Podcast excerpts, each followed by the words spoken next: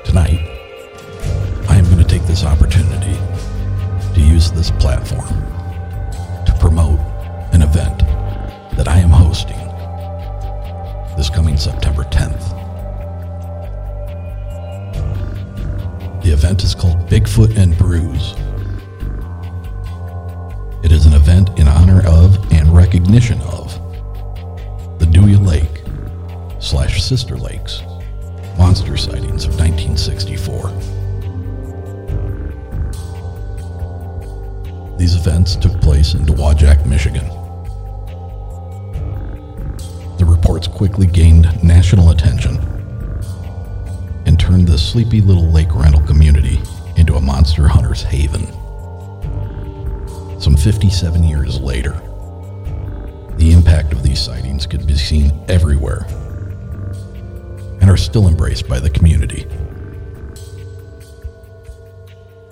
Our vision is set to be an informative and event packed gathering of Bigfoot discovery.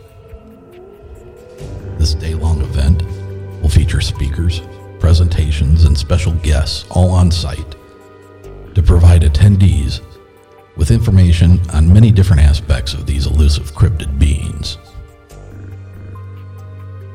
This event will be an opportunity for fans of the Uncomfortable podcast to mingle with many of the guests who have appeared on our episodes related to the Bigfoot phenomenon.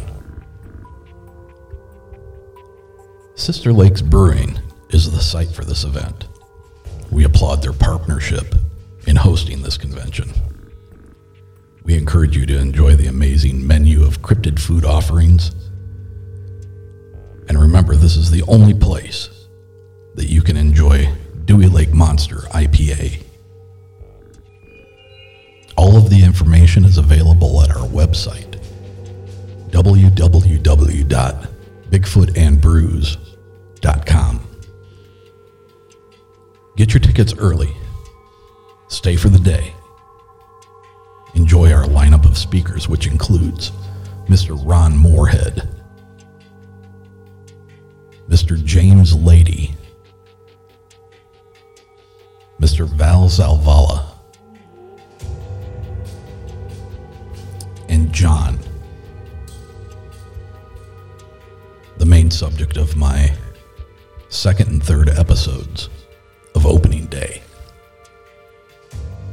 This will be the first time anywhere that John has come out publicly and talked about his experiences on that fateful day. rumor is abounding that Bodine the Bigfoot will also be in attendance. So bring your cameras and a steady hand. We wouldn't want you walking away with any blurry pictures.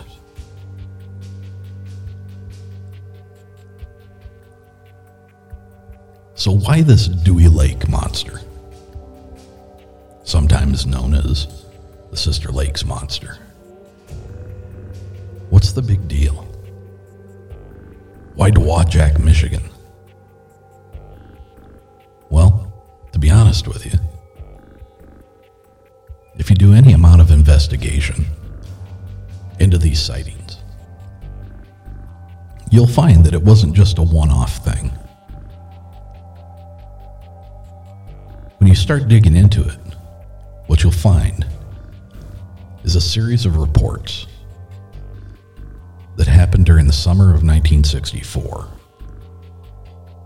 And in those reports, the descriptions of this creature that was seen is very much in lines with what we know as Bigfoot or Sasquatch.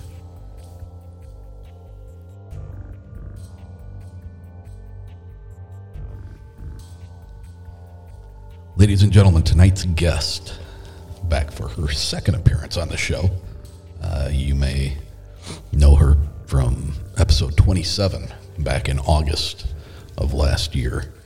Uh, she's a psychic medium, a remote viewer, and she is a member of Project Psi, a team of psychic and forensic remote viewers who are responsible for rescuing missing children, shutting down human trafficking rings, and closing cold case murders. To date, they've rescued 472 children, closed 18 cold case murders, and assisted in shutting down 11 human trafficking rings. She started to notice her paranormal experiences at about age four. As she grew, her passion for one of the haunted locations afforded her the opportunity to appear and consult in Chris Holton's Haunted Earth paradocumentary, A Haunting at Bachelor's Grove. Now, I have some experience with Bachelor's Grove, and as many of the experiences that I've had in my life, I will not talk about my experience with Bachelor's Grove at least on air. She's a member of MUFON. She does CE5.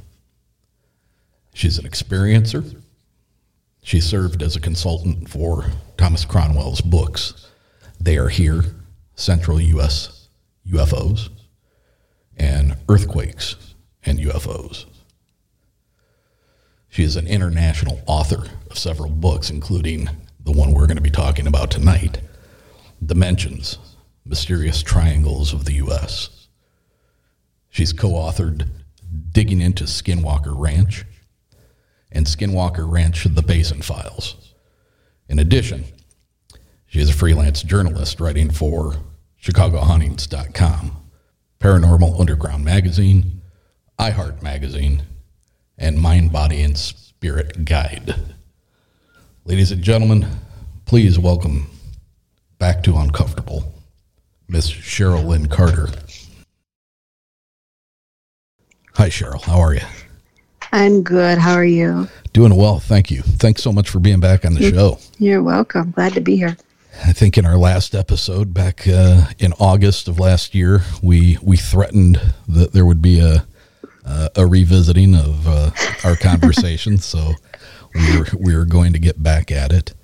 Good. And uh, first of all, the book Dimensions: Mysterious Triangles of the U.S. Fantastic. I love it. Uh, for for the listeners out there, I have a autographed copy in my hands that uh, Cheryl got out to me. This is one of this is one of the uh, uh, what do I want to say? This one of the gateway drugs for me uh, when in my youth was uh, you know obviously the UFOs, Bigfoot, the Loch Ness monster, and the Bermuda Triangle. Those were the ones that I weaned my uh, my baby teeth on, so to speak. Um, but now we're going to get to talk to to Cheryl about there's there's a a good number of these triangles that show up throughout the U.S. And in fact, throughout the throughout the world, there are multiple triangles, but we're going to focus on the ones that uh, she's highlighted in her book that happened in the U.S. Now, I asked you to um, cover two specifically for me, and then pick one of your choice. And I asked uh, to cover Michigan because of the obvious uh, that we're both very uh, centrally located to that that area Mhm. and the Great Lakes. And then uh, then I asked you to cover what's been going on up in Alaska, and uh, that for me is it's that that's such a mysterious area. It's such a vast, uh, a vast area that is so underpopulated by the size of, of it that so many interesting things going on up there. Which one do you want to start off with? Oh, let's do Michigan because we love our Michigan. All right, yes, we do. Let's get into Michigan.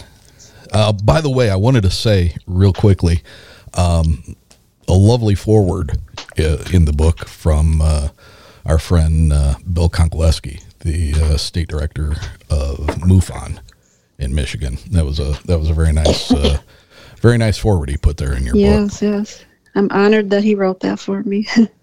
So let's get into it. Let's uh, let's start talking about the weirdness of uh, the Michigan Triangle. Now, the Michigan Triangle starts uh, up in Ludington Mhm. and works its way down to just about 35, 40 minutes away from me in Benton Harbor, Michigan, and then goes across the uh, goes across the lake over to what Manitowoc, Wisconsin. yes.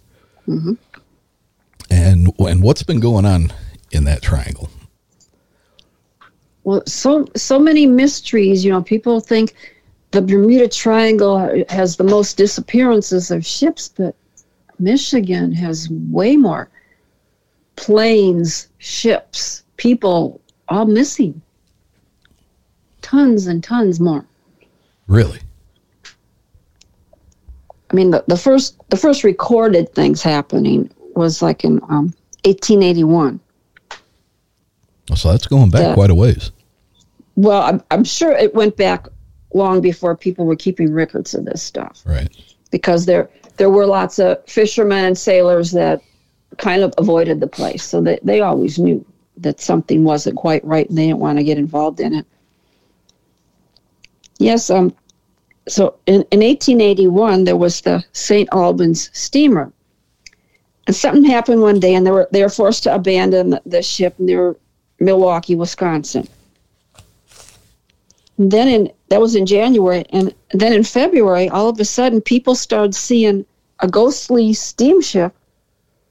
That was their ship, with smoke coming out of the stacks. Really? Mm-hmm. In 1883, the Mary McLean tugboat was out, and all of a sudden, there were there was a barrage of large chunks of ice, almost the size of bricks, that were falling into the ship for about 30 minutes. I do remember Don't know what about that, was. It was bizarre, but that could just be nature, but it's still very bizarre. I don't recall any time having uh, watched the news where they, instead of calling for hail, that they're calling for blocks of ice no, from the sky. not that big. Yeah, yeah. And then in um, 1891, the Thomas Hume schooner was out on the lake, and it disappeared with its entire crew of eight. And in 2006, it was discovered, and it was still in perfect condition, but they never found any trace of any of the people that were on the ship Oh, really? or you know or any indication that it crashed anything was wrong with it it was just fine You know, now from I'm not I'm not an expert angler by any stretch of the imagination, but I, I do enjoy fishing and I have spent a, a decent amount of time on on Lake Michigan. Mm-hmm. And weather can can play a factor oh sure in in an almost in an instant. I've been out, you know, a mile mile and a half. Beautiful day, hardly any wind, barely a ripple to the water, and uh, within minutes, uh, with a weather system moving in, you you're holding on to the sides and and hoping and praying like hell that uh, you make it back to land. So Mm-hmm. you know weather weather can definitely play a um, a big part in um, in the loss of of vessels. Um, but there's there's some weird stuff that that is much harder much harder to just explain away with um, weather being a, a factor for it. Let's get into some of those. Okay. 1937, the O.M. McFarland freighter was heading up to Wisconsin, and Captain George Donner was manning the ship. And he, he took care of everything until they got through the one passage where it was kind of icy. And he says, Okay, we're everything is safe now. He goes, I'm going to go to my cabin, take a nap, call me call me when we, we reach Port Washington. So at 6 p.m., they knock on the door to let them know they were almost there, and there was no answer. They kept knocking, no answer, and the, the door was locked. So they got the door open and they went into his cabin, and he wasn't there. He had just disappeared off the ship. and they never found him. Really? Yeah. Now, that's not weather related. No, no, definitely not. And nobody saw anything strange happening. He just was gone. Now, one of my favorite things that, and and this is more of a an interest than than anything really weird, uh, more of an archaeological uh, interest, I guess. Um, the the miniature Stonehenge that's in Lake Michigan. Mm-hmm. Um, you know, when I first started hearing about it, I, I thought it was just a bunch of BS.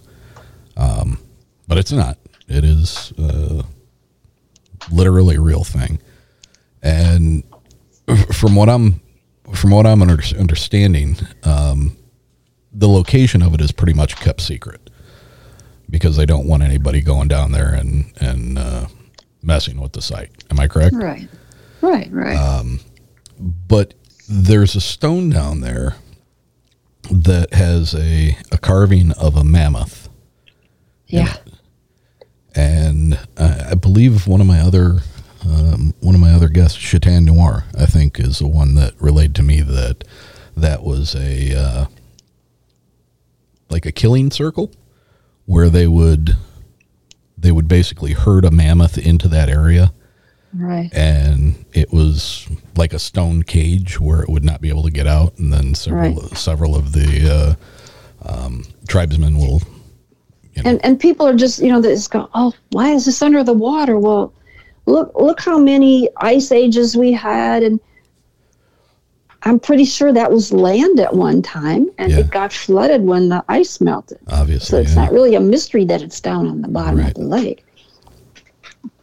We find this a lot where there's all kinds of all over the world, all kinds of structures under the water that wasn't water before it was land. Right. So back to the weirder stuff that's happened. One of one of the stories that really really gets me and and I guess once we talk about this we'll get into like what's actually going on with that that triangular area if it's ley lines or um, weird magnetic uh, anomalies or, or or what you've what you've discovered but um, back in 1978 uh, gentleman by the name of Stephen Kubacki, a 23 year old student from Hope College in Holland, Michigan, was on a uh, cross country ski, ski trip near uh, Saugatuck, which is about an hour north of me. Um, disappeared while he was on the ski trip. Next day, uh, snowmobilers found his equipment basically abandoned and uh, police seem to have thought that they found his footprints somewhere on the ice. Um, tracked it for a while. and they abruptly came to an end. And for all intents and purposes, the police that were investigating thought that he had fallen through the ice and had perished of hypothermia or drowning. Hmm. Um, 1979, May of 1979, uh, Kubacki shows back up in uh, Pittsfield, Massachusetts, 15 months after disappearing. Um, and reports that he just found himself laying in the grass over 700 miles away Wow. with wow. with no no memory of what had happened, no memory of the previous year and a half, or uh, um, he was uh, apparently wearing clothes that were unfamiliar to him, Oh my gosh. and that his uh, his backpack had contained some random maps that he was unaware of, and he basically had been left to believe that uh, he had been been traveling, but has no idea, no no memory of it whatsoever. Does he remember where he started out, or that you can't remember that either? I'm sorry, say again.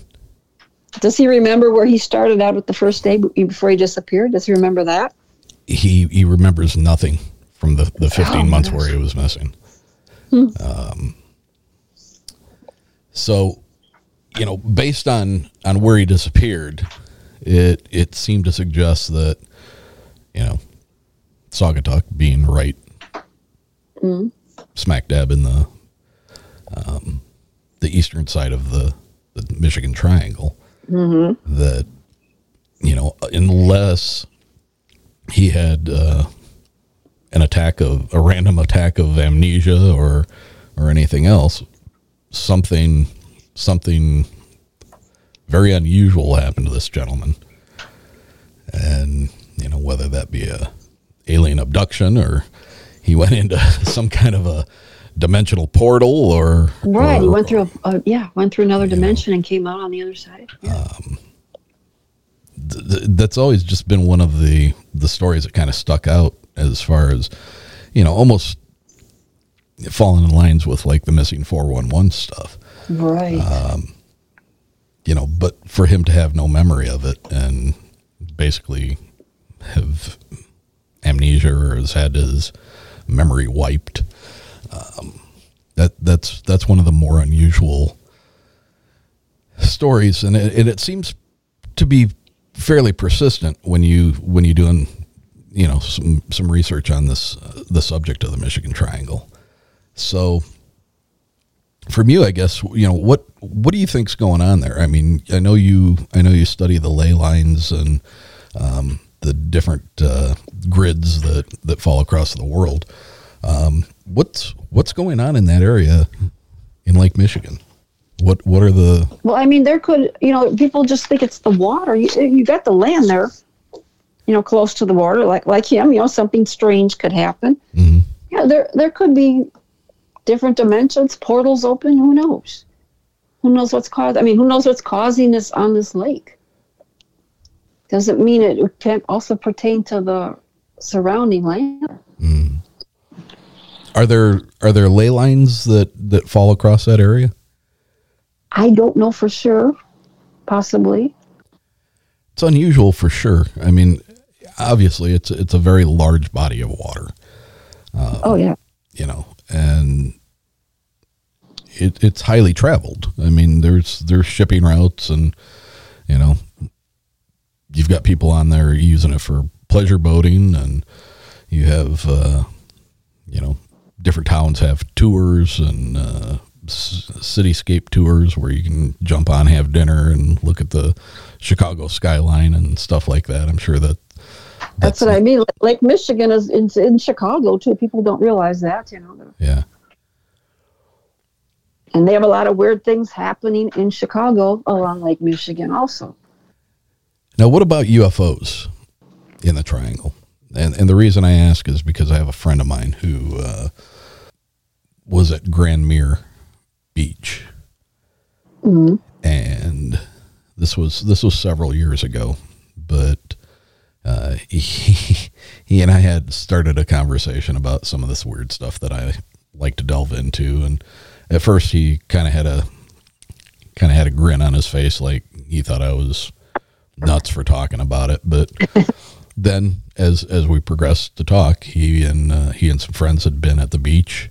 Were there in the evening time, um, and facing facing Chicago, uh, so facing uh, due west. Um, they basically saw a couple of lights that were extremely bright and way off in the distance, but lower to the horizon. And as they kept watching them, uh, they they made it across the lake and over their heads at a hmm. at a very very rapid speed. And he said it wasn't very long afterwards that there were two, if not three, um, what he assumed would have been uh, military jets uh, in tow behind it. I hear that a lot. Now I don't know as far as bases are concerned. I don't know where the uh, the Air Force or the Navy would have uh, um, flight hangars in in around that area. I'm sure they are somewhere. Um, but yeah, uh, there's Michigan has got a pretty storied history of of UFO sightings, and a lot of times the reports are of them over the lake. Yeah, because in, in 2000, O'Hare International Airport mm-hmm. re- reported that they saw 13 ghost planes on their radar. And there were, there were no other planes in the sky, but the radar was picking up whatever it was. And that's interesting you bring up O'Hare because um, the uh, was it 2007 where they had that one that was over the uh, over the tarmac for quite some yeah. time and there were a ton of people that saw it. I actually, I actually spoke with a gentleman who was a pilot, and uh, I asked him about it, and he was not there, but he did know one of the pilots that was there, and he said, "This guy's a stand-up guy. He mm-hmm. he would not bullshit about something like this." And uh, I don't believe he's the pilot that took the. There's a couple of pictures on the internet. Um, they're not the easiest to find, um, but if you do see it, I mean, it, there is clearly some kind of a structured craft there, and I don't believe he was the pilot that took the pictures, but he knew the pilot that took the pictures, mm-hmm. and uh, so yeah, that was that was a, a very um, a very public event. There were people all around the area, not only at the uh, the airport, not even just the people on the concourse or that were out on the tarmac, but there were people who reported this sighting who were on streets on the outside uh, borders of the of the uh, the airport as well. Pretty interesting stuff. And it, it's it's great that pilots are finally coming forward saying, "I saw this next to my plane." Right? Yeah, I, I mean, people didn't talk about that stuff before. Right. Yeah. And in fact, uh, when I had when I had spoke with this pilot, I, I asked him. I said, "Can you?" He's like, "You just don't talk about it." He's like, right. "You will you will be grounded and you'll be doing mm-hmm. desk duty and probably lose your job." And I said, "Can you at least tell me is there a protocol for if if if an event like this were to happen is there a protocol for you guys as far as you know reporting it? He goes yeah you don't report it. Right. So I mean, but it, things seem know, to be changing. yeah i mean especially you know people in the army well you say that they're going to put you in the psych ward you're, you're done. Yeah but things seem to be changing now um, yeah thank goodness you know i know the the is it the navy has rewritten um, their procedures as far as reporting, and it and it seems to be that uh, uh, there's not quite the uh, the crazy stigma being associated mm-hmm. with us now. So, have we heard the last of? Uh, have we heard the last of what the government's going to uh, be forthright about these these things? I'm sure they're not sharing. I think I think we've heard just about all we're going to hear. I, they just wanted to throw us a little cookie on the. Mm-hmm.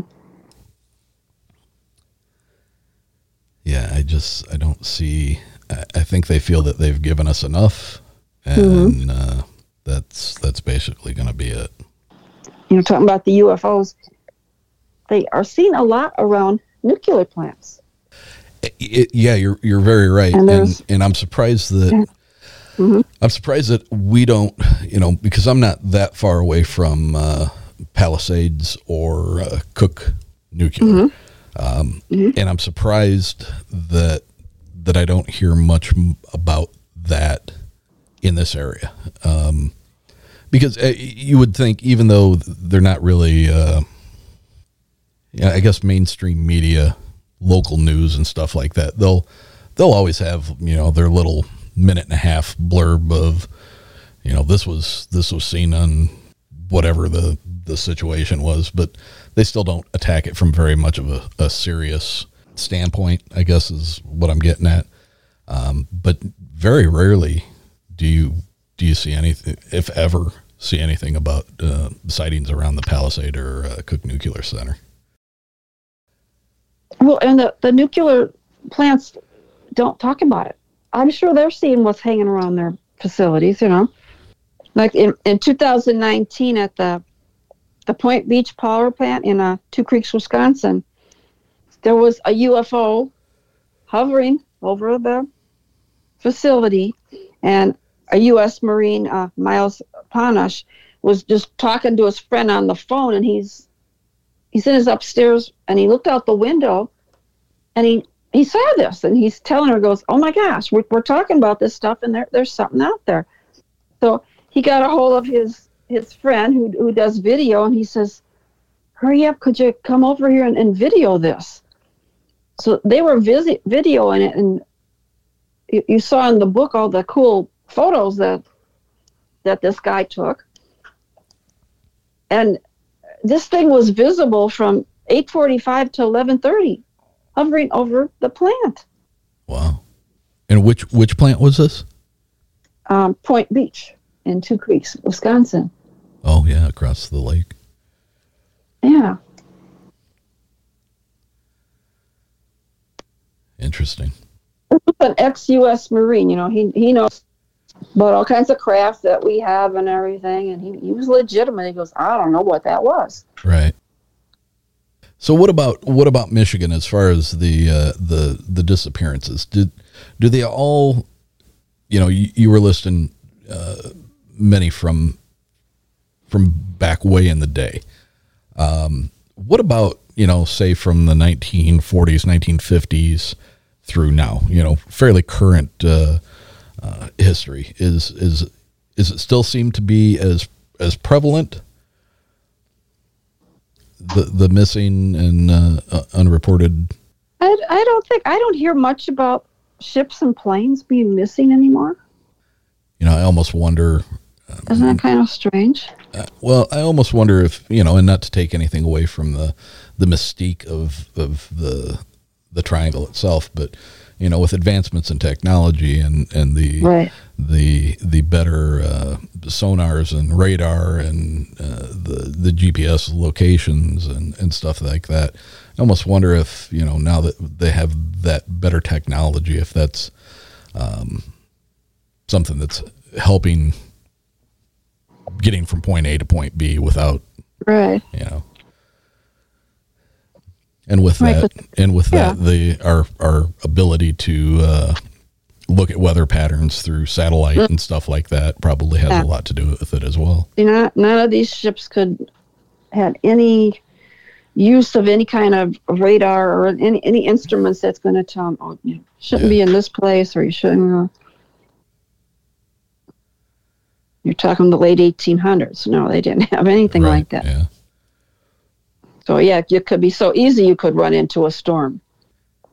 Yeah, now that doesn't that doesn't explain away uh, mysterious lights above the the water, but um, no, they, no. They, well, and the guy missing from the ship. that yeah, yeah, that's that's very strange. You know, or the or the ghost ships that they see. Yeah. They're not as strange.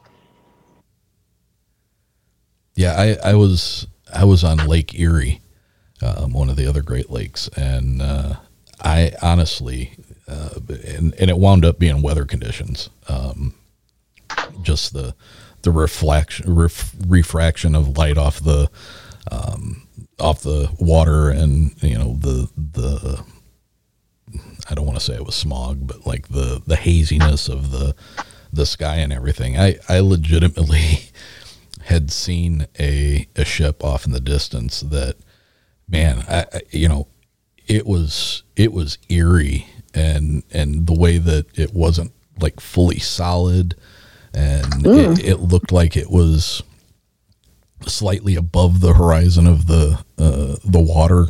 You know, it it just man for for a good half hour, forty minutes, I kept looking over at it, and it didn't seem to be moving. You know, it just seemed to be stationary. Um, well, we were actually drifting, so I think we were kind of moving in tandem with it. So our perspective pretty much stayed the same on this ship as uh, when I first saw it and and eventually, uh, sometime later, I, I kind of got tired of just looking at it, and I even took a couple of pictures of it.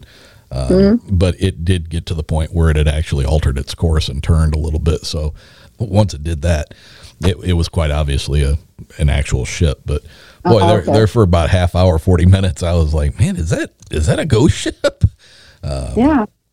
But yeah, it was it was it it you know it, when you're looking out across water and the way light hits and reflects off of it and the prism effect that can happen and you know whether there's low um, a weather system in that area you know if there's a lot of moisture in the air um, it, it can do crazy stuff to what you're seeing out there and uh, yeah it was I wouldn't say I was fully convinced but boy I was sure leaning that way when I was when I was seeing that and uh, I actually, I, I still have a couple of photos of it. That uh, that was my my brush with uh, what I thought was a ghost ship at first, but then I, I, I, remember the time I was I was on the, the shores of Lake Erie when I was I was investigating a, a submarine there.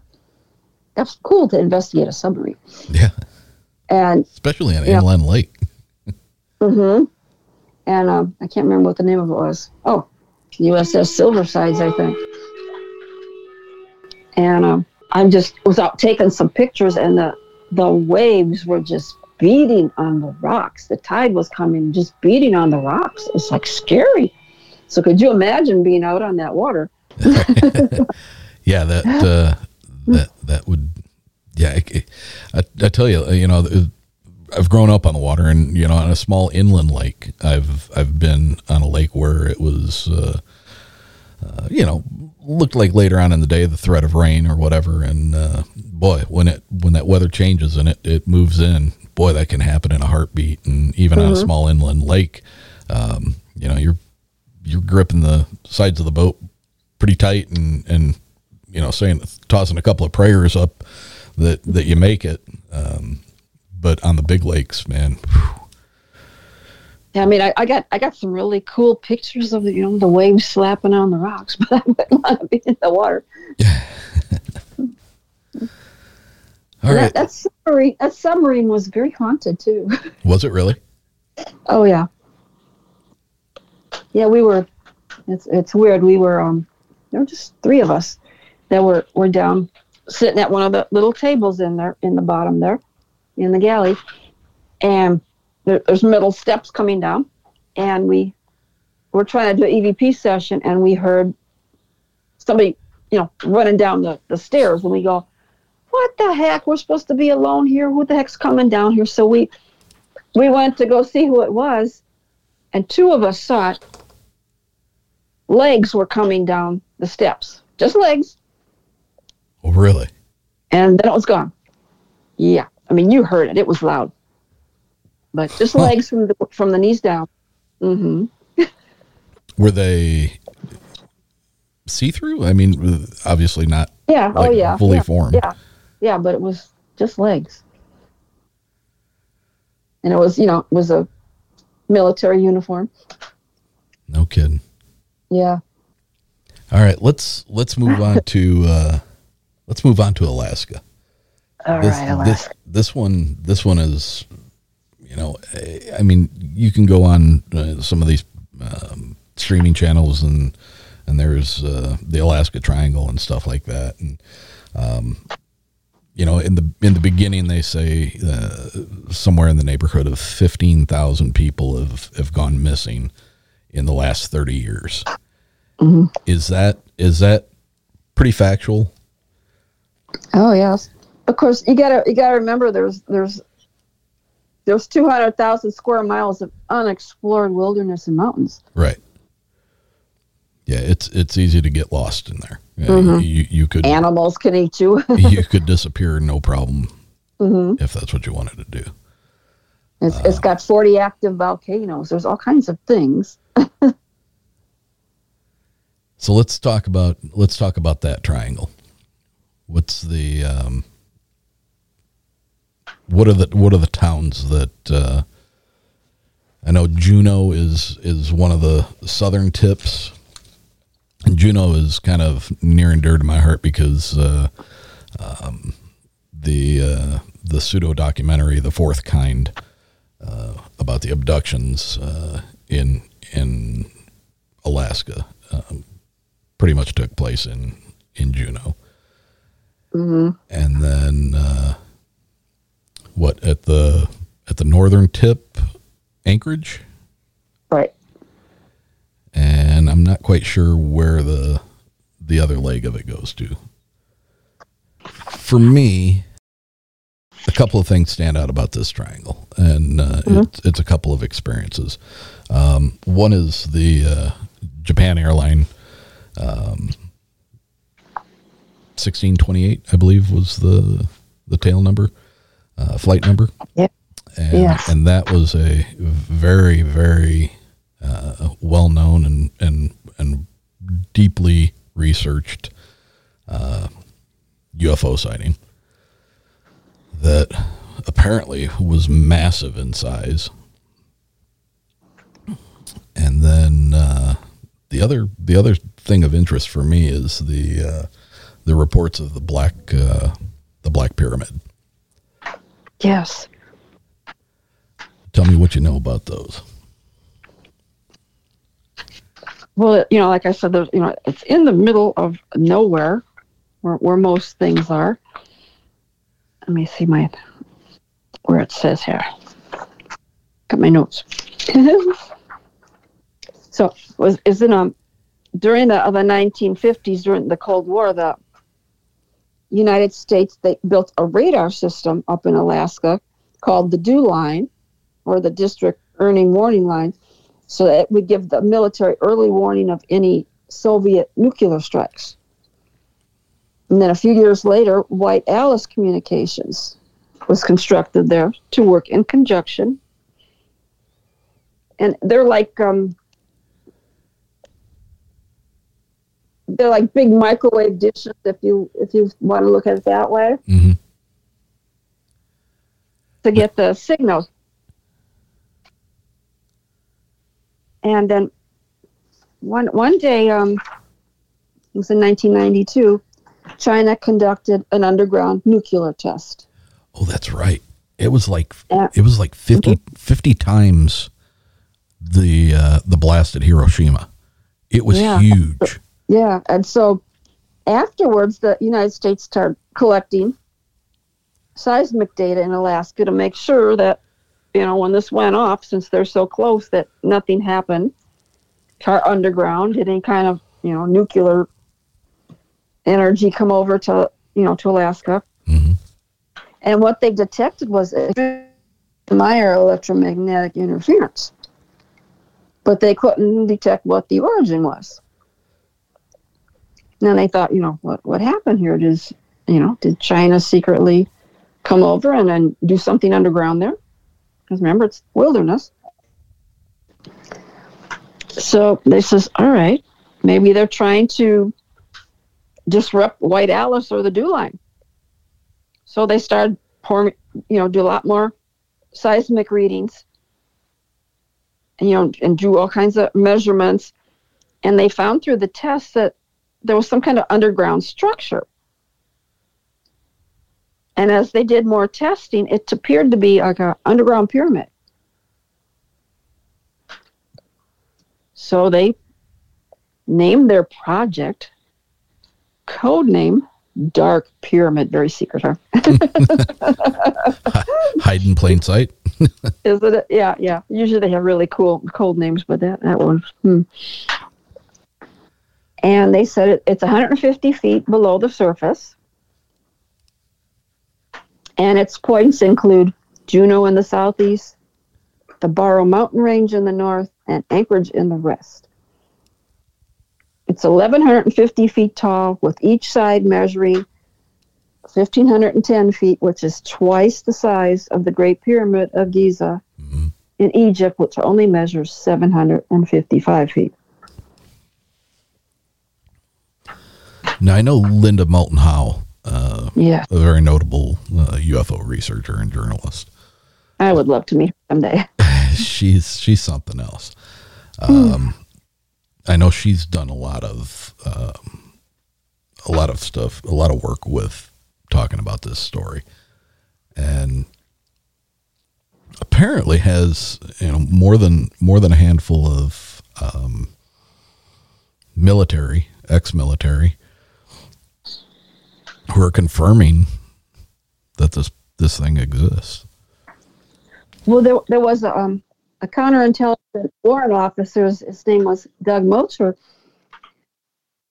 and he was stationed at Fort Richardson, and he was watching something on TV with um, other military members when when this came on the news.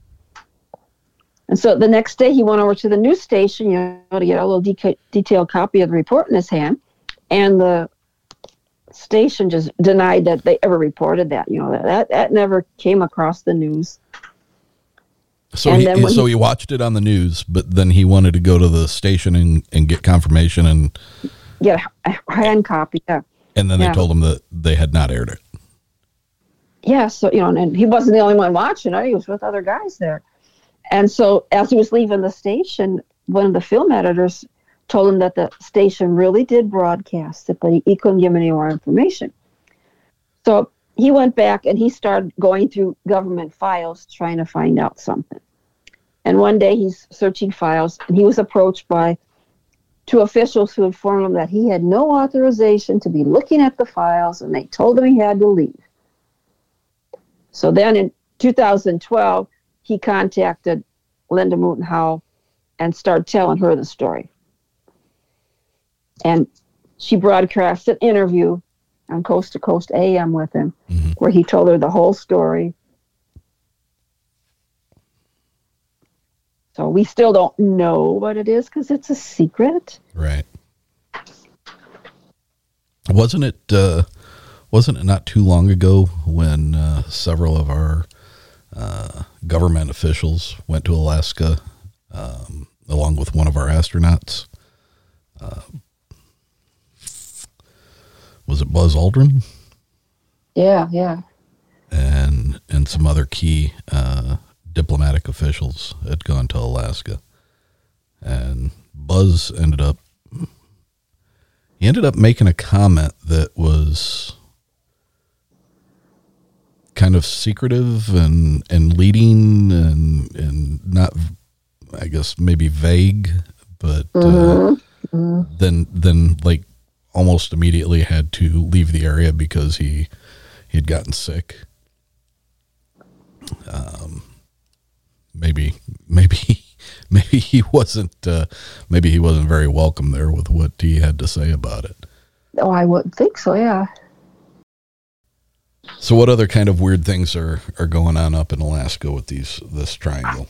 Same thing with the, uh, you know, uh, what fifteen 15,000 people missing in that area. And again, you know, it's, it's a vast wilderness. It's not very inhabited throughout that area. Um, people can tend to be, as you know, stupid and and do things that put themselves in jeopardy. Um, but that seems like an awful lot of people for for just that uh, that area. I, I think so. Well, another weird thing. Like I think I think we have a lot of government connotations to a lot of disappearances up there. The um, Democratic House Majority Leader Hale Boggs of Louisiana and Alaska House of Representatives um, Nicholas and their pilot Don Jones boarded a twin-engine plane and they were taking a flight, flight from Anchorage to Juneau to attend an election rally. It's supposed mm-hmm. to take three and a half hours. At 9.09, the pilot, weather conditions, and that was the last communication from the plane. And it never. So there was a major search looking for them. 39 days, they covered 325,000 miles, over 400 aircraft, dozens of boats, National Guard, no trace of the plane or the men were ever discovered. Hmm. Now, interesting. Some people believe that there was a cover up by J. Edgar Hoover, who was the head of the FBI. Because in 1971, Hale Boggs was served on the Warren Commission, and he accused the FBI of wiretapping congressional phones, and he called for J. Edgar Hoover's resignation. He also claimed that he knew why the wiretapping occurred, and his lawyers were going to go through the investigation. He was going to real, reveal his um, information to the public when he got back home. He also wanted to reopen the case of the JFK Kennedy assassination. I'm glad you're getting to this. Had JFK really been killed by our government because he was too close and was going to disclose what really happened at Roswell, New Mexico? Well, I'll, I'll take I'll take that conspiracy one step further. And, Me too. Uh, and and say that uh, because of John F. Kennedy Jr.'s or John F. Kennedy's uh, relationship with Marilyn Monroe. Mm-hmm. Um, there are several that will say that that Roswell information was was exchanged between JFK and Marilyn Monroe, and that Marilyn. Oh yes. Marilyn was going to out that information. Um, what was there was a project? Was it Project Moondust? Yep. So uh, tell us what you knew about the, what what you discovered about that. Yeah.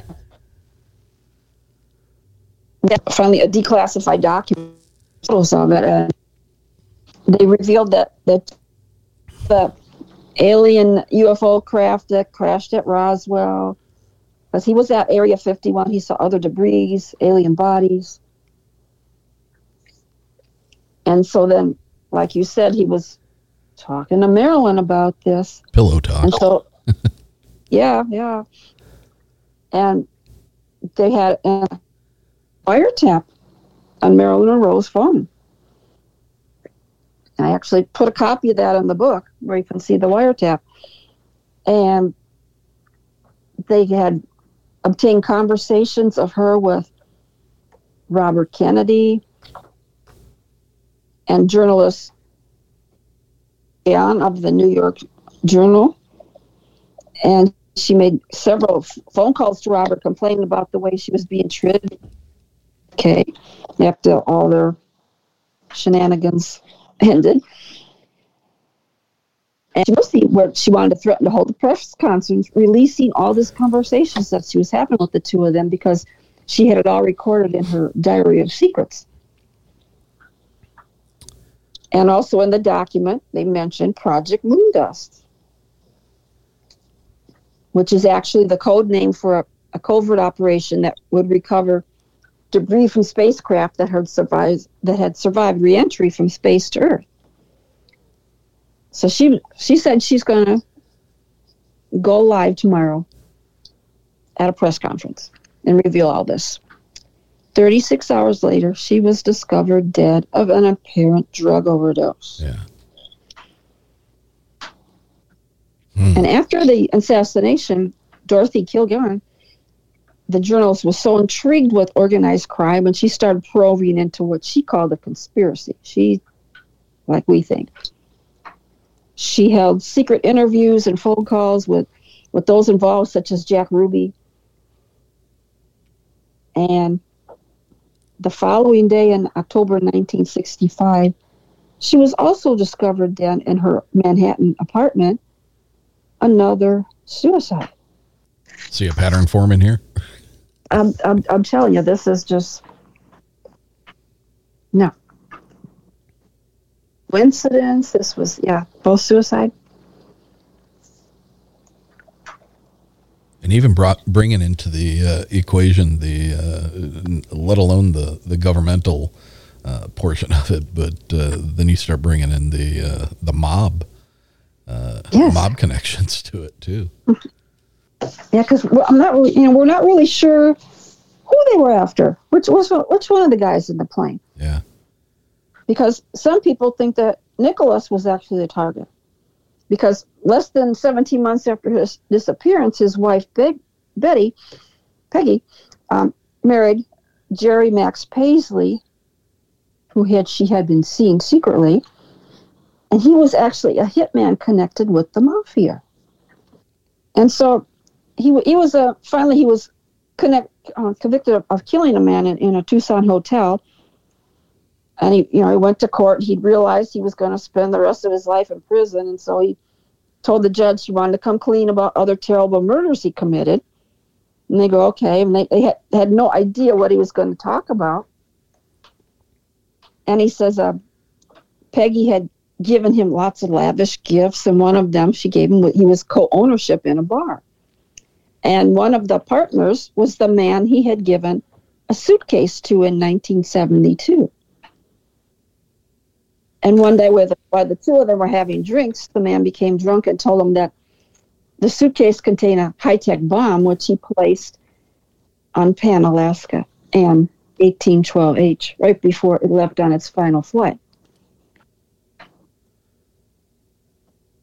And he had no idea there was a bomb in there. And his only instructions were to take it to Anchorage, where he was to hand it over to two men. And after the exchange took place, one of the men told him, Something big is about to happen. And, and another thing is, um, when, when the plane went down, even though they said they were searching, two days after the plane's disappearance, the, the Coast Guard in Long Beach, California, received a call from an anonymous caller claiming that he knew where the plane had crashed. And he forwarded the number to the FBI, who were supposed to interview him, but nothing came of it. And also, a ham radio operator reported that he received a distress call. The FBI verified the coordinates and they never sent a search party out there. never sent one. And then 20, 20 years later, a mysterious box was sent to a friend of the pilot. And inside the box were FBI classified files covering the two government officials and an account of a cover up concerning a missing plane. So admitted to a cover up. Mm, oh, I'm sure. Yep. so we're not really sure who they were after. Sounds like everybody on that plane had uh, had a target on their back. both guys, yeah. I mean, the the guy he gave the briefcase to, you know, you know how, how did he know? Maybe he was a government guy. You know, what a web of intrigue. That's one of my favorite stories about the Alaska Triangle. It's, So, what else do you got for me? I asked you to uh, bring one to the table that was of your choice. of my choice. Hmm. Well, how about um, in Illinois, down the southern part of Illinois, it's it's called the um, St. Clair Triangle. And in January 2000, Melvin Noe went out to expect to inspect his uh, miniature golf course to make sure that none of the plumbing was was frozen in in his office. So then, as he was coming out of there, he looked up and there was this huge craft in the sky, 800 feet above him, almost the size of a football field, with blinking lights and everything. And so he, right away, he, he called the the police to have him come, ex, you know, inspect something. So at 4:12 a.m., Officer Ed Barton went over and he also observed a craft pivoting in the air without tilting to one side, and then it remained completely level, and it had multicolored lights. A little further away at 423, Officer Dave Martin also saw the craft. He said it was a triangle shape, about 100 yards wide, and again had all these blinking lights. And three brilliant lights projected downward onto the ground, and it had red and green flashing lights on the back. At 428, Officer Craig Stevens also saw a craft, and he said it was V-shaped, horizontal strobing lights. Every everybody's seeing the same craft. Yeah. At 503, Officer Matt Janney also saw a triangular shape, totally silent, red glowing lights on the other side. So in the meantime, when this is going on, at 3:45 a.m., somebody contacted NIDS, the National Institute of Discovery. And so they sent somebody out to see what was going on because supposedly this had been observed in seven counties, witnessed by lots of credible people. And it had actually traveled 62 miles in a southwest direction within one hour. So they came out, NIDS came out to interview everybody.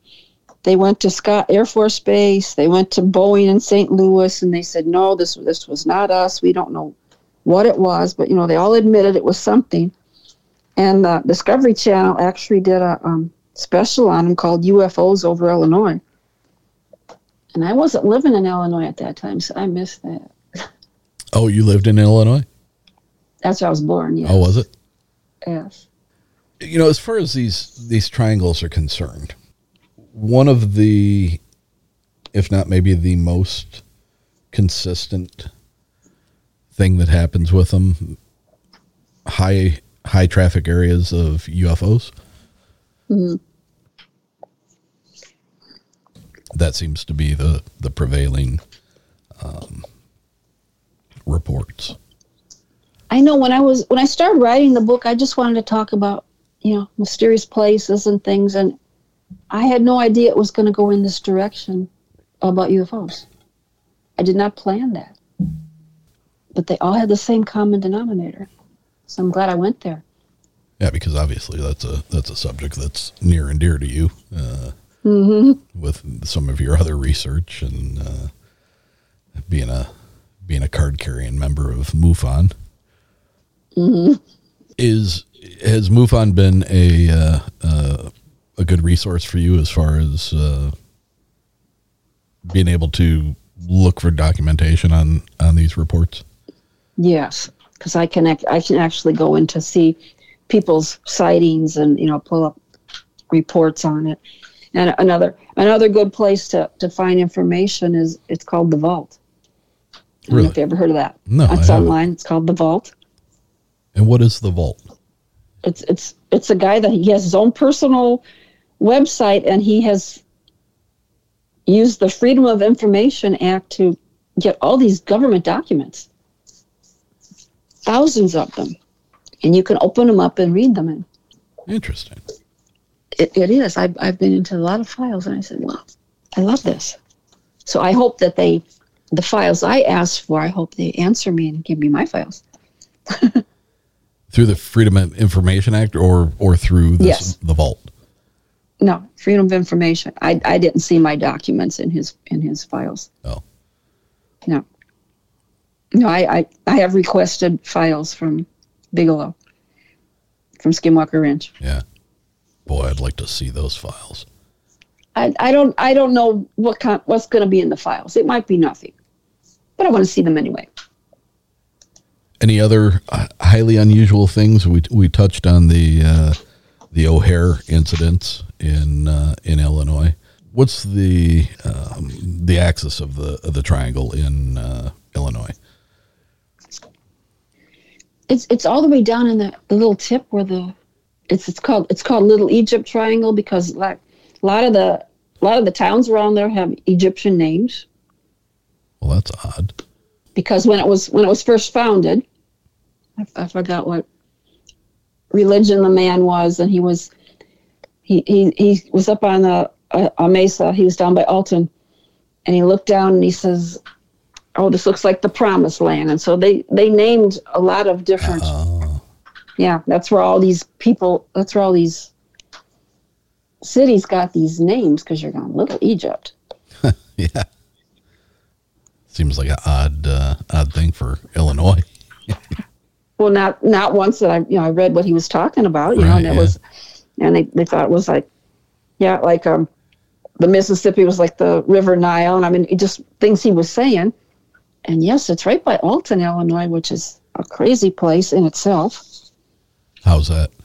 It's a, a very haunted place. They had um, giant thunderbirds there, Oh, really? the home of Mineral Springs. You've probably seen that on TV many times. Yeah. I've investigated there a few times. That's, Have you? Oh yes, very strange things. There was um, there was a Confederate prison there. I can't.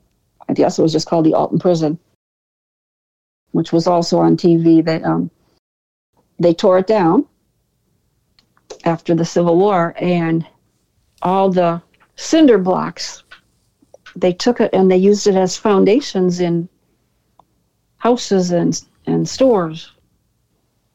So like the whole town's haunted Oh, with these cinder blocks from the prison. wow. What's your? I know this is getting a little off topic, but who cares? yeah. Um, Yeah, I had a conversation with uh, Karen Tatro um, out from the East Coast, who's a, a medium. And we were talking about haunted items, and you know what? Why does a why does a spirit cling on to uh, s- such odd um, inanimate objects? You know what? What is the what are the what is the draw to that? Why do they do that?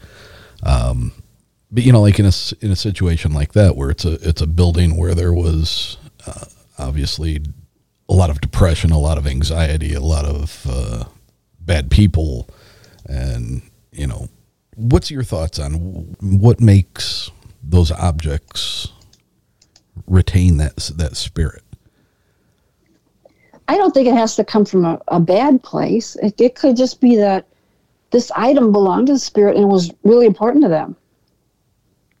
But I guess you know, like a Yeah, like a handheld mirror, at a, a brush, it just things like that that can be so haunted, but it was uh, something important to them. that I can understand. You know, a, a personal item uh, Mhm. like that. But um, I, I forget what they actually even made a TV movie about uh, uh, a plane that crashed. I think Ernest Borgnine star, starred in it, um, where they they took some of the wreckage from the plane crash and they were able to reuse it in other planes. And in those planes, people re- reported seeing the ghost of of the captain from from the ship the, from the plane that had uh, crashed. Um, you know, I, I can I can understand that, but when you're taking the the cinder blocks from a building, you know that that seems to me that I mean I'm sure a, an inmate didn't focus on that one cinder block and say, "Oh, that's my cinder block." I'm, you know, uh, No, you know, but it's it was- important to me. No, but the conditions there were really, really bad. That's why they closed the prison down. It was just a really, really bad place. He probably just had all that bad emotional energy in those cinder blocks. Yeah. I don't think it's a person that's attached to it. It's the bad energy of what happened there. Oh, I got you. So it's more of more of the the energy as a whole versus Yeah, because- uh, a specific spirit. Because there there were no windows in that place, and in the winter, you know, it snowed into their cells. They were sitting in snow. It was really bad.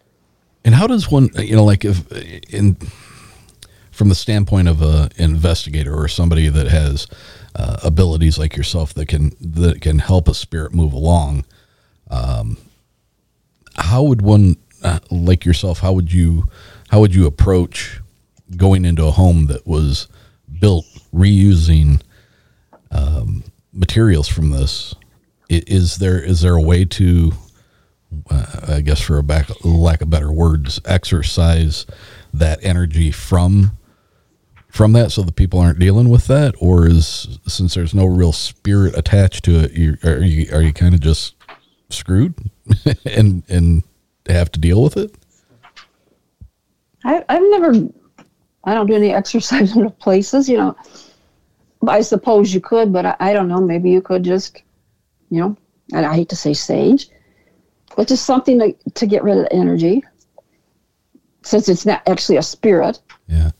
Do you think that's a mistake that's made by uh, made by people who claim hauntings and, and and stuff like that? Do you think maybe there's more um, more of these things are just energy versus yeah, actually being it, a spirit? And it's residual it's residual energy, and it, it it might not be a spirit there at all. It's just something that you're feeling. Like when, when I was in Mineral Springs, this was really weird. We were walking around and we had a, a private investigation there and we went down the basement and we, we started walking into this one room and they, they actually used to slaughter pigs down there yeah. at one time. Okay, so I knew that. But I walked into to this this basement, had a dirt floor and everything. And my friend was next to me and he has abilities. And he stopped and he backed out of the room. Now, I've never seen him walk away from something, and I thought that was weird, but I didn't say anything. And all of a sudden, I'm seeing bodies all over. And they were natives. And there was blood everywhere, like there was a massacre. I'm going, oh my gosh. So I didn't say anything, and I went back out in the hallway, and he goes, I, I had to back away. I says, What'd you see? there were these two big braves and they were standing shoulder to shoulder and they looked at me. I thought they were going to charge me, so I left. So we both saw this. So I'm asking the owner what happened on this land before the building was here, because obviously this had nothing to do with the building. Oh, you saw you saw blood when they used to slaughter pigs. I said, no, I saw people, and I still I've, I've been trying to research. I want to know who lived on that land before the town was there you know, could this be, re- it's probably residual energy that we saw. Right. But here it was in this building, which was never part of the building. And I don't believe there was, I mean, it, it didn't hurt us. It was just scary to see, right. To feel. Can you differentiate between like that, which you saw, which you, you obviously knew it was not, they weren't coming after you. They were not interacting with you. Um, it, it, does it become fairly obvious really quick whether or not you're experiencing residual energy versus actual spirits? To me, I can, yes. Or you'll say, somebody will say, oh, I see this, uh, I see this shadow person, in they're, that's a good example. I see this shadow person, they're always walking in this doorway, and they go down this way. That's, again, residual. It's not, that spirit's not really there. It's a little snippet in time that keeps playing over and over and over. Yeah like a memory of them, but it's not really there. You know, so you, you finally learn that after a while. There, there was a place that I used to investigate a lot, and I would see the same spirit walking down this way, and then it would would disappear, and I finally realized, oh, no, there's not a spirit there. With watching some of these, um, some of these shows, uh, you know, ghost shows and haunting shows and stuff, you know, they they mm-hmm. they lead the the the viewer to believe that. Uh, um, specific types of uh, stone, granite, areas that are are near water, those kind of places tend to be more highly active as far as uh, replaying residual energies, like you're talking about. Have you found in your in your experience is that true, or is that just kind of?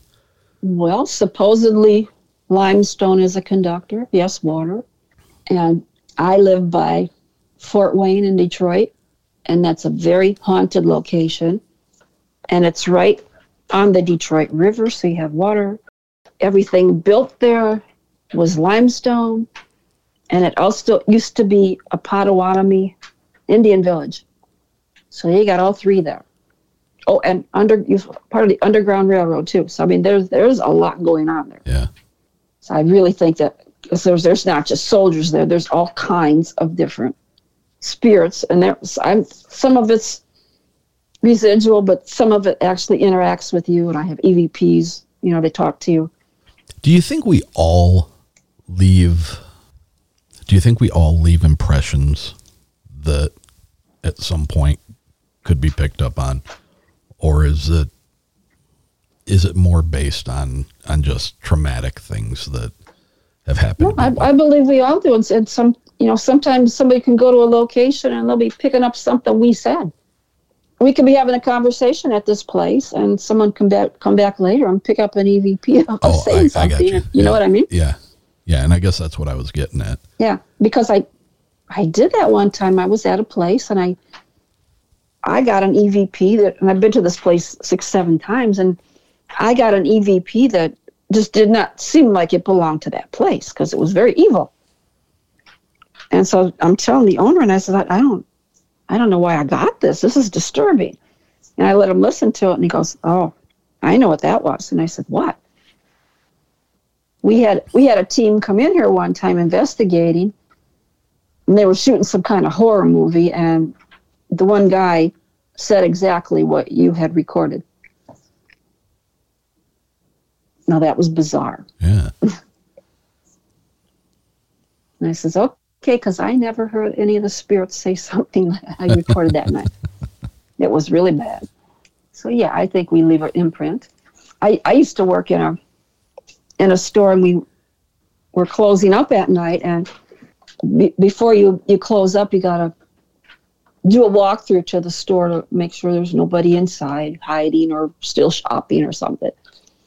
And so the one lady's back in the cash office. She's waiting for all the bags to come in. And i'm standing there and there was an office upstairs. And i'm standing there waiting by the door with her. And um, i see somebody going up the stairs. I saw every one of the fingers go around the railing. They were wearing like a trench coat, but there was no head. And it went up the stairs, and I go, okay. I know I, I'm, I'm, tired. It's, it's Christmas. I've been working a lot of hours. I didn't see that. So we're back there a few days later, and I saw the same thing. I said, nope, that was there. But I can't tell anybody because nobody I work with knows that I talk to ghosts. So I, I didn't say anything, but it was like every time at the same time. So this was probably residual, but still was crazy. So one night, she's sitting in the off in the office, and there, there was a mirror on the wall, and she's sitting facing the mirror, and so she could see out in the hallway. Uh-huh. And she jumped up, and she goes, "I like I was in the cash office that night, and she was sitting at the desk, and she jumped up, and she goes." Oh my gosh, somebody just went up the stairs. And I blurted out, oh, you see him too. I go, oops. And she said, you saw him? I said, how could I see him? I'm in the cash office. I said, but I've seen him before. And she goes, what? I says, it's the ghost. And I go, oh, you said the G word, uh-oh. and I thought she's going to think I was crazy. And she says, what? And so she, she called the security guy. She goes, hurry, hurry, hurry. Somebody ran up the stairs just now. So Dave comes running. He goes running, stomping up the stairs, and he's looking around, and I'm, I'm following him. And I says, "There's nobody up here." I says, "It was the ghost." I said, "You said the G word again."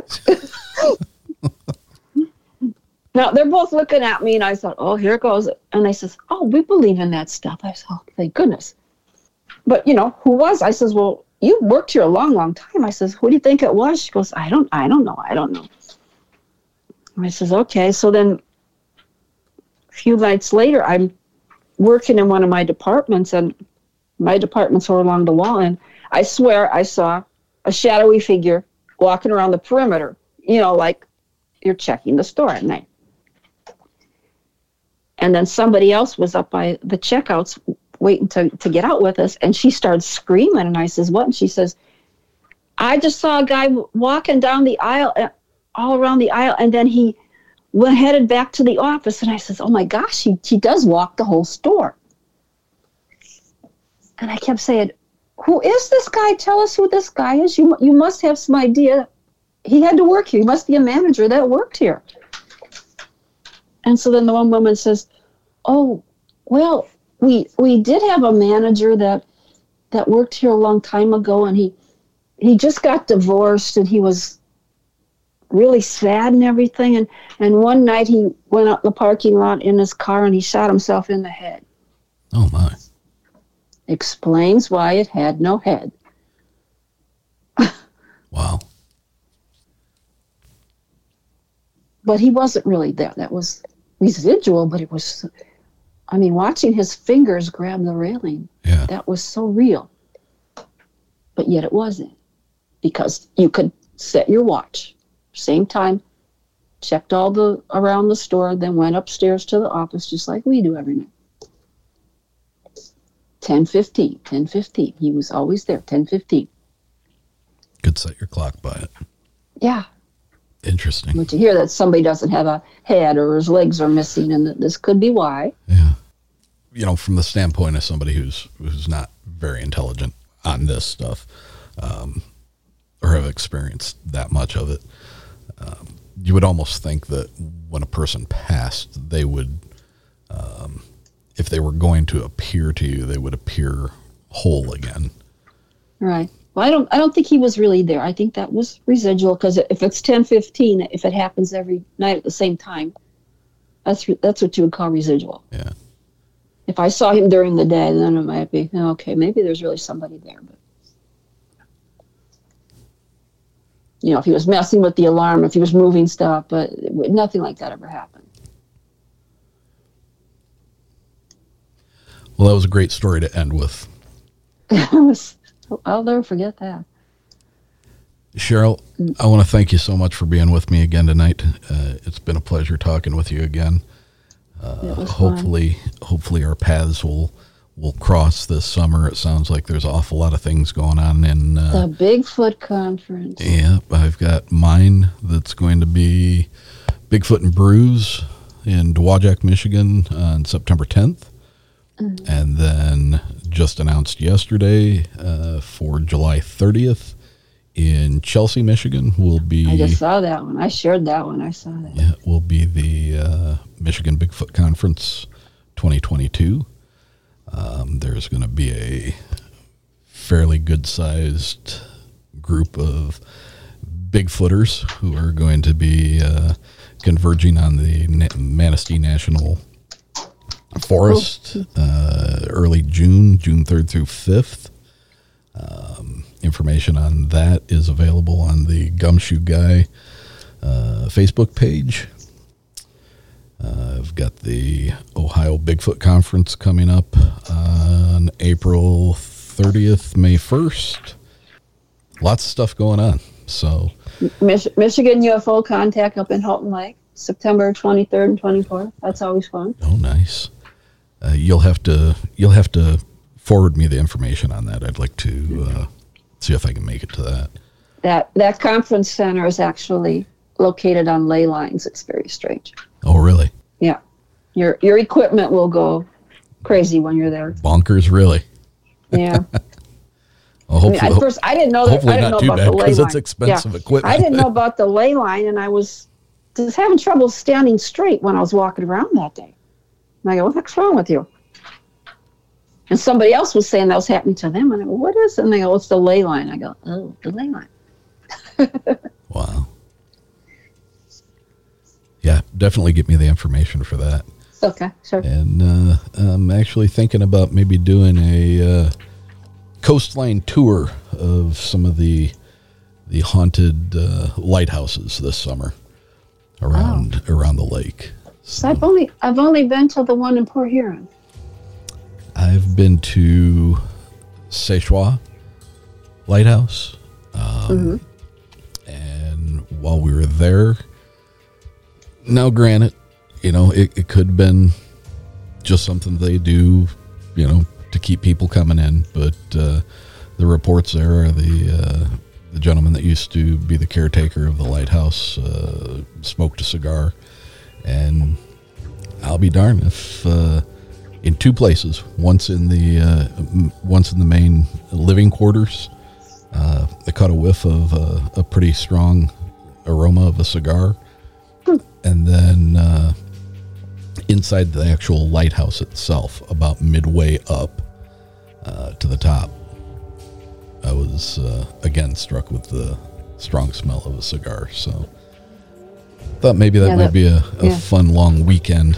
Uh, Yeah, the summer. the one that the one that I that I went to in Port Huron, that that's very haunted. I've investigated inside there a few times, and it's believed that the lighthouse keeper is, is still working oh, really? because I, I I caught an EVP one one time. I was start walking up the stairs and I heard a man yell, "Who's coming here? Who are you?" no kidding. We go, "Oh." so the guy's still working. Yeah, that's that's right on the Canadian border, and you want to talk about rough waters there? Oh my goodness. Mm-hmm. Before we head out for the night, do me a favor and let everybody know where they can uh, find you on Facebook, uh, your website, and most importantly, where they can get a hold of your uh, your books. I'm, on Facebook, Cheryl Lynn Carter. I'm on Instagram. I think it's just Cheryl Carter on Instagram. I have a website, www.cherylynncarter.com. You can get my books on Amazon, or if you'd like a signed copy, you can just notify me on Facebook. I have lots of books here I can mail you. That's how I got mine. Yeah. Cheryl, wonderful talking to you. Thanks so much for being on the show, And thanks for having me again. and hopefully we'll see each other uh, throughout this throughout this summer. I'm sure we will. All right, dear. Thank you so much. Thank you. Good night. Good night. I want to hear your story. I want to hear your experience. So email me at contact.uncomfortable at gmail.com. If you enjoy the show, then leave us a rating and a review on iTunes. Share the show with your friends. Share the show on social media. Make sure to like us on Facebook and follow us on Instagram and Twitter. All at Uncomfortable Podcast. And until next week, my friends, stay uncomfortable.